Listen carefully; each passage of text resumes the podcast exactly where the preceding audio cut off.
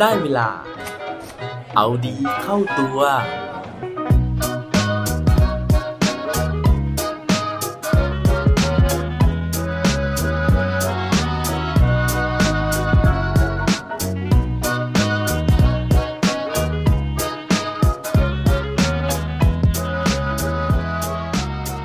ความสุขส่งผลต่อการทำงานยังไงครับ สวัสดีครับ พบกับผมชัชวานแสงปรีดีกร และรายการเอาดีเข้าตัว รายการที่จะคอยมาหมั่นเติมวิตามินดีดด้วยเรื่องราวแล้วก็แรงบันดาลใจ เพื่อเพิ่มพลัง และภูมิต้านทานในการใช้ชีวิตให้กับพวกเราในทุกๆวัน หลายต่อหลายคนนะฮะเคยบอกกับพวกเรานะครับว่า ถ้าเกิดว่าเราได้ทำงานที่เราทำแล้วมีความสุขเนี่ยทุกอย่างมันก็จะออกมาดีเหลือเกินนะฮะแต่ว่า จริง ๆ แล้วมันมีงานบางงานเนี่ยที่เราพยายามมากแค่ไหน ก็ยังรู้สึกมีความสุขกับมันเนี่ยได้น้อยมากๆเลยนะฮะเพราะฉะนั้นวันนี้เนี่ยผมก็เลยมีเรื่องราวนะฮะที่เกี่ยวกับงานที่ค่อนข้างจะมีความสุขน้อยนะฮะแต่ว่าเจ้าของกิจการนะฮะเขามีวิธีการยังไงในการที่จะทำให้พนักงานของเขาเนี่ยมีความสุข แล้วสุดท้ายผลลัพธ์ที่ได้เนี่ยมันจะคุ้มค่ากับความสุขนั้นบ้างหรือเปล่า ถ้าเกิดว่าพร้อมแล้วไปฟังพร้อมกันได้เลยครับ เรื่องราวในวันนี้นะฮะผมได้ไปอ่านเจอมาจาก Facebook Page ที่มีชื่อว่าอนักสุรสลางนะครับ ซึ่งเพจนี้เนี่ยจริง ๆ ปัจจุบันไม่ค่อยแอคทีฟแล้วนะฮะ แต่ว่าผมไปย้อนอ่านบทความของเขาปรากฏว่ามีเรื่องราวดีๆเนี่ยเต็มไปหมดเลยนะฮะ ก็ว่างๆเนี่ยจะทยอยเอามาเล่าสู่กันฟังนะครับ เริ่มจากวันนี้ก่อนเนี่ยผมมี 2 เรื่องราวนะฮะจาก 2 โพสต์ของเขาที่พูดถึงเรื่องราวที่คล้ายๆกันนั่นก็คือเรื่องของความสุขกับการทำงานนั่นเองเรื่องราวแรกนะฮะเขาเล่าถึง JetBlue นะฮะซึ่งเป็นสายการบินอายุ 17 ขวบนะครับ สายการบินนี้เนี่ยจริงๆแล้วก็เป็นหนึ่งใน low cost airline นะฮะ ซึ่งเขาบอกว่าบนเครื่องเนี่ย JetBlue ก็จะแจกแค่ขนมแล้วก็เครื่องดื่มนะฮะ ไม่มีการเสิร์ฟอาหารไม่แจกหูฟังนะครับ ซึ่งทั้งหมดนี้นะฮะฟังดูเหมือนจะเป็นเรื่องของการที่จะลดต้นทุนในการบริหารงานนะฮะ แต่ว่า JetBlue เนี่ยเขาคิดต่างนะครับว่าถึงแม้จะลดต้นทุนนะฮะแต่ว่าเขาก็ลดจำนวนแถวที่นั่งด้วย ซึ่ง อันเนี้ยต่างจากสายการบินอื่นที่เราเคยเห็นนะฮะสายการบินอื่นเนี่ยเขาจะเพิ่มที่นั่งให้เยอะๆนะฮะเพื่อที่ต่อไฟล์หรือว่าต่อเที่ยวบินเนี่ยจะได้คุ้มที่สุดนะฮะคือมีผู้โดยสารต่อเที่ยวเยอะๆนะฮะจะได้คุ้มต้นทุนนะครับแต่ว่าของ JetBlue เขาคิดมุมกลับนะฮะเขาบอกว่าให้แถวเนี่ยมันน้อยลงนะฮะเพื่อที่จะให้พื้นที่ระหว่างแถวเนี่ยมันกว้างที่สุด ให้มีพื้นที่สำหรับเหยียดขานะครับ ซึ่งการที่เขาทำแบบนี้นะฮะถึงแม้ว่าผู้โดยสารจะน้อยลง แต่น้ำหนักนะฮะในการที่เครื่องบินเนี่ยจะเดินทางครับมันจะน้อยลงไปด้วย ซึ่งนั่นเนี่ยทำให้ค่าน้ำมันเนี่ยมันถูกประหยัดนะครับแล้วก็ทำให้ต้นทุนเนี่ยมันถูกลงนั่นเอง ทีนี้อีกเรื่องหนึ่งนะฮะที่เขาบอกว่าเป็นจุดแข็งของเขาเลยก็คือเรื่องของ call center นะฮะซึ่งได้รับการกล่าวขานว่า ให้บริการดีที่สุดเมื่อเทียบกับสายการบินอื่น นั่นก็เพราะว่า JetBlue เนี่ยเขาให้ความสำคัญกับความสุขของพนักงานในการทำงานนะฮะ นั่นก็คือพนักงานในแผนก call center ถ้าเกิดว่าเป็นสายการบินอื่นเนี่ยทุกวันนี้เราจะเห็นว่าพวก low cost airline ครับเขาจะเอา call center เนี่ยไปรวมอยู่ที่ประเทศเดียวนะฮะ เพื่อที่จะลดต้นทุนนะครับ แล้วก็บางสายการบินก็จะลดจำนวนพนักงานนะฮะ แล้วก็ให้เป็นเรื่องของการคุยกับ บอทนะฮะหรือว่าพิมพ์คุยกับโรบอทแทนนะครับ แต่ว่าที่ JetBlue เขาบอกนะครับว่าเขาไม่มีการที่จะให้ call center เนี่ยไปอยู่ในประเทศที่มีค่าแรงถูกนะฮะแต่ว่า call center ยังอยู่ที่อเมริกาซึ่งค่าแรงแพงกว่านะครับแล้วก็ที่สำคัญก็คือว่าเขาให้พนักงานเนี่ยทำงานจากที่บ้านตามเวลาที่ตัวเองกำหนด ซึ่งนี่นะฮะทำให้เขาเนี่ยสามารถลดต้นทุนในการที่จะมีออฟฟิศนะครับ รวมถึงพนักงานเนี่ยก็จะรู้สึกว่าเฮ้ยเขามีความยืดหยุ่นในการทำงาน เพราะว่าเขาสามารถที่จะกำหนดเวลาทำงานเองได้ แล้วก็สามารถทำเรื่องอื่นๆเนี่ยจากที่บ้านได้นอกจากนี้นะฮะเขายังไม่มีการกำหนดแนวทางคำตอบนะครับ แล้วก็ไม่มีการวัดผลด้วยระยะเวลาในการคุยนะฮะจะคุยสั้นคุยยาวก็ได้ ซึ่งอันนี้ก็แตกต่างจากสายการบินอื่น หรือว่า call center ที่อื่นเหมือนกันนะฮะเพราะว่า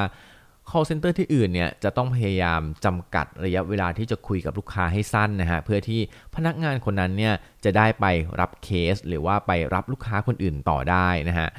ซึ่งทีนี้นะฮะการที่พนักงานเนี่ยมีเวลาในการคุยได้ค่อนข้างยาวไม่จำกัดนะฮะ ลูกค้าเนี่ยก็พอใจนะเพราะว่าลูกค้าที่โทรมาส่วนใหญ่จริง ๆ แล้วว่าไม่ได้ต้องการอะไรเลยนะฮะเขาต้องการแค่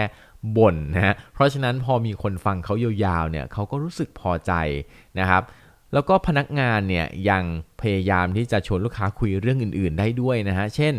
ชวนคุยเรื่องผลการแข่งขันฟุตบอลเมื่อคืนนะฮะหรือว่าคุยเรื่องอื่นๆ ที่ไม่เกี่ยวกับปัญหาสายการบินโดยตรงเลยนะฮะซึ่งนั่นเนี่ยทำให้ลูกค้าค่อนข้างประทับใจแล้วก็มีความสุขนะครับ นั่นเป็นตัวอย่างแรกนะฮะที่เขาบอกนะฮะว่าการทำให้พนักงานมีความสุขนะฮะมันก็จะส่งผลต่องานนะฮะหรือว่าบริการของบริษัทนั่นเอง ทีนี้นะฮะมาถึงเรื่องที่2นะฮะซึ่งเป็นเรื่องราวของสวนสนุกนะฮะที่เป็นสวนสนุกระดับกลางนะฮะซึ่งเราเนี่ยอาจจะไม่คุ้นชื่อนะฮะโดยสวนสนุกนี้เนี่ยมีชื่อว่า Six Flags Theme Parks นะฮะก็คือสวนสนุก6ธงนั่นเองนะฮะถ้าแปลเป็นภาษาไทยนะครับ โดยที่ผู้บริหารของสายเออไม่ใช่สายการบินนะฮะสวนสนุกนี้นะฮะมีชื่อว่าโรเบิร์ตพิตแมนนะฮะ ซึ่งเขาเนี่ยเป็นผู้ก่อตั้ง MTV นะฮะ แล้วก็ขยับมาทำบริการสวนสนุกนะฮะ โดยที่เขาตั้งเป้าหมายในใจนะฮะ ว่าจะเป็นคู่แข่งของดิสนีย์แลนด์นะครับ ซึ่งในช่วงแรกของงานในการเป็นผู้บริหารใหม่ของเขานะฮะคุณโรเบิร์ตพิตแมนนะฮะหรือว่ามีชื่อเล่นว่าบ๊อบเนี่ยนะครับเขาได้แสดงวิสัยทัศน์อย่างชัดเจนเลยว่า เขาจะต้องการเป็นตัวเทียบของดิสนีย์นะฮะซึ่งตอนนั้นเนี่ย ความมุ่งมั่นของเขานะครับถูกมองว่าเพอร์เจอร์นะฮะเพราะว่าในวันนั้นเนี่ยสวนสนุกของเขาเป็นได้แค่สวนสนุกท้องถิ่นนะฮะยังไม่ใช่สวนสนุกระดับโลกอย่างแน่นอน เขาเริ่มต้นนะฮะด้วยการเปลี่ยนกรอบความคิดว่า เขาไม่ได้ขายบัตรเครื่องเล่นนะครับ เขาไม่ได้ขายรถไฟเหาะเขาไม่ได้ขายน้ำปั่นรถอร่อย แต่ว่าเขาจะขายความประทับใจให้กับทุกคนที่ใช้เวลาในสวนสนุกของเขา แทนที่เขาจะเริ่มต้นด้วยการวางแผนสร้างเครื่องเล่นใหม่ๆ เพื่อที่จะเพิ่มยอดขายบัตรนะฮะแล้วก็จำนวนคนเข้าสวนสนุกเนี่ยเขากลับใช้เวลาในช่วงเดือนแรกนะฮะปลอมตัวเป็นพนักงานทำความสะอาด แล้วก็ลงพื้นที่ในสวนสนุกหลายแห่งเลยนะฮะแล้วเขาก็ค้นพบนะฮะว่า พนักงานทำความสะอาดนี่แหละที่เป็นคนที่ทำงานหนักแล้วก็เหนื่อยมากๆนะฮะรวมถึงเป็นคนที่พบเจอกับลูกค้าที่มาเที่ยวอยู่ตลอดเวลา พนักงานทำความสะอาดที่เหนื่อยเนี่ยมักจะมองว่าเวลามีคนมาเที่ยวเยอะๆครับนั่นเท่ากับว่าเป็นการเพิ่มงานของเขา เพราะว่าเราลองนึกนะฮะว่าพนักงานทำความสะอาดเนี่ยพอทำไปนะฮะอย่างทำความสะอาดห้องน้ำครับยังไม่ทันจะถูเสร็จเลยนะฮะก็มีคนเข้ามาใหม่ ๆ เต็มไปหมดเลย เข้ามาเหยียบนะฮะรอยที่เขาเพิ่งจะเช็ดให้สะอาดนะครับก็กลับเปรอะเปื้อนอีกนะฮะตรงนี้เนี่ยมันทำให้คนที่ทำงานทำความสะอาดนะครับรู้สึกว่า เฮ้ยทำเท่าไหร่ก็ไม่สะอาดสักทีนะฮะทำให้ใบหน้าของเขาเนี่ยไม่มีรอยยิ้มนะฮะแล้วก็น้ำเสียงที่ทักทายก็จะไม่นุ่มนวลเพราะว่ารู้สึกว่าลูกค้าที่เข้ามาเป็นภาระแล้วก็เป็นงานที่ทำให้งานของเขาเนี่ยเพิ่มขึ้น ว่าแล้วนะฮะคุณบ๊อบเนี่ยเขาก็เรียกประชุมพนักงานทำความสะอาดนะฮะแล้วก็แจ้งว่าต่อไปนี้นะฮะให้ทุกคนเลิกเป็นพนักงานทำความสะอาด โอ้ตอนนั้นทุกคนก็ตกใจนะฮะ อ้าว จะไล่ฉันออกเหรอนะครับ ปรากฏว่าไม่ใช่นะ คุณบ๊อบเขาบอกว่า ต่อไปงานของคุณไม่ใช่พนักงานทำความสะอาดอีกต่อไป คุณจะมีงานใหม่นั่นก็คือ เป็นพนักงานทำความสุขนะฮะ แล้วก็จะเป็นงานที่คุณเนี่ยมีความสุขในการทำงาน มีเพื่อนตลอดวัน ไม่เหงา ไม่โดดเดี่ยว ผมขอให้คุณยิ้มแล้วก็สบตาลูกค้าที่อยู่ในระยะ 10 ฟุต และถ้าเขาเข้ามาใกล้คุณในระยะ 5 ฟุต ให้กล่าวคำทักทายเล็กๆ น้อยๆ และหากว่าลูกค้าเนี่ยถามทางพวกคุณนะฮะอย่าบอกทางเขา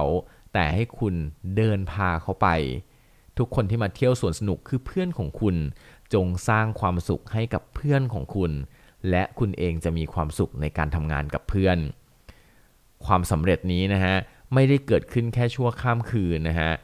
แต่ว่าหลังจากที่พนักงานเนี่ยเขาเปลี่ยนนะฮะทัศนคตินะฮะคือเขาไม่ได้โฟกัสอยู่กับรอยเปื้อน แต่เขาไปโฟกัสอยู่กับรอยยิ้มของลูกค้า การสบตาลูกค้า การให้บริการลูกค้า มันทำให้ยอดขายเข้าสวนสนุกเนี่ย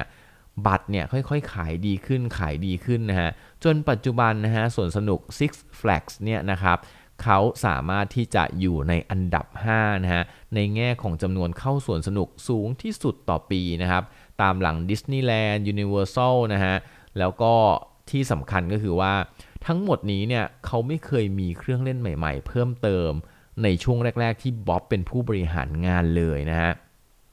การบริหารสวนสนุกจนประสบความสำเร็จของคุณบ๊อบนะฮะก็เลยเริ่มต้นจากการปลดพนักงานทำความสะอาด แล้วก็แต่งตั้งตำแหน่งใหม่ให้นั่นก็คือตำแหน่งพนักงานทำความสุขนั่นเองนี่นะฮะก็เป็น 2 ตัวอย่างนะฮะที่ผมเนี่ยหยิบยกขึ้นมาเพื่อให้เห็นว่าทัศนคตินะฮะแล้วก็ความสุขจากการทำงานเนี่ยมันช่วยสร้างผลประโยชน์ให้กับตัวของเราเองนะฮะแล้วก็บริษัทได้อย่างมากมาย เพราะฉะนั้นถ้าเกิดว่าใครนะที่กำลังรู้สึกว่า เฮ้ยมีทัศนคติที่ไม่ดีกับงานที่ทำนะฮะแล้วก็รู้สึกว่าโอ้โหมันมีความทุกข์เหลือเกิน ลองปรับทัศนคติของตัวเองดูนะฮะลองปรับเป้าหมายในใจของเราดูนะฮะแล้วก็เปลี่ยนมุมคิดว่างานที่เราทำอยู่ทุกวันนี้เนี่ยมันไม่ได้เลวร้ายขนาดนั้นนะฮะหามุมที่จะเพิ่มคุณค่านะฮะมูลค่าของงานที่เราทำอยู่ แล้วเรานะฮะจะทำงานได้อย่างมีความสุข คนรอบข้างเราก็จะมีความสุข แล้วผลลัพธ์ที่ตามมามันอาจจะมากกว่าแค่รอยยิ้มก็เป็นไปได้ครับ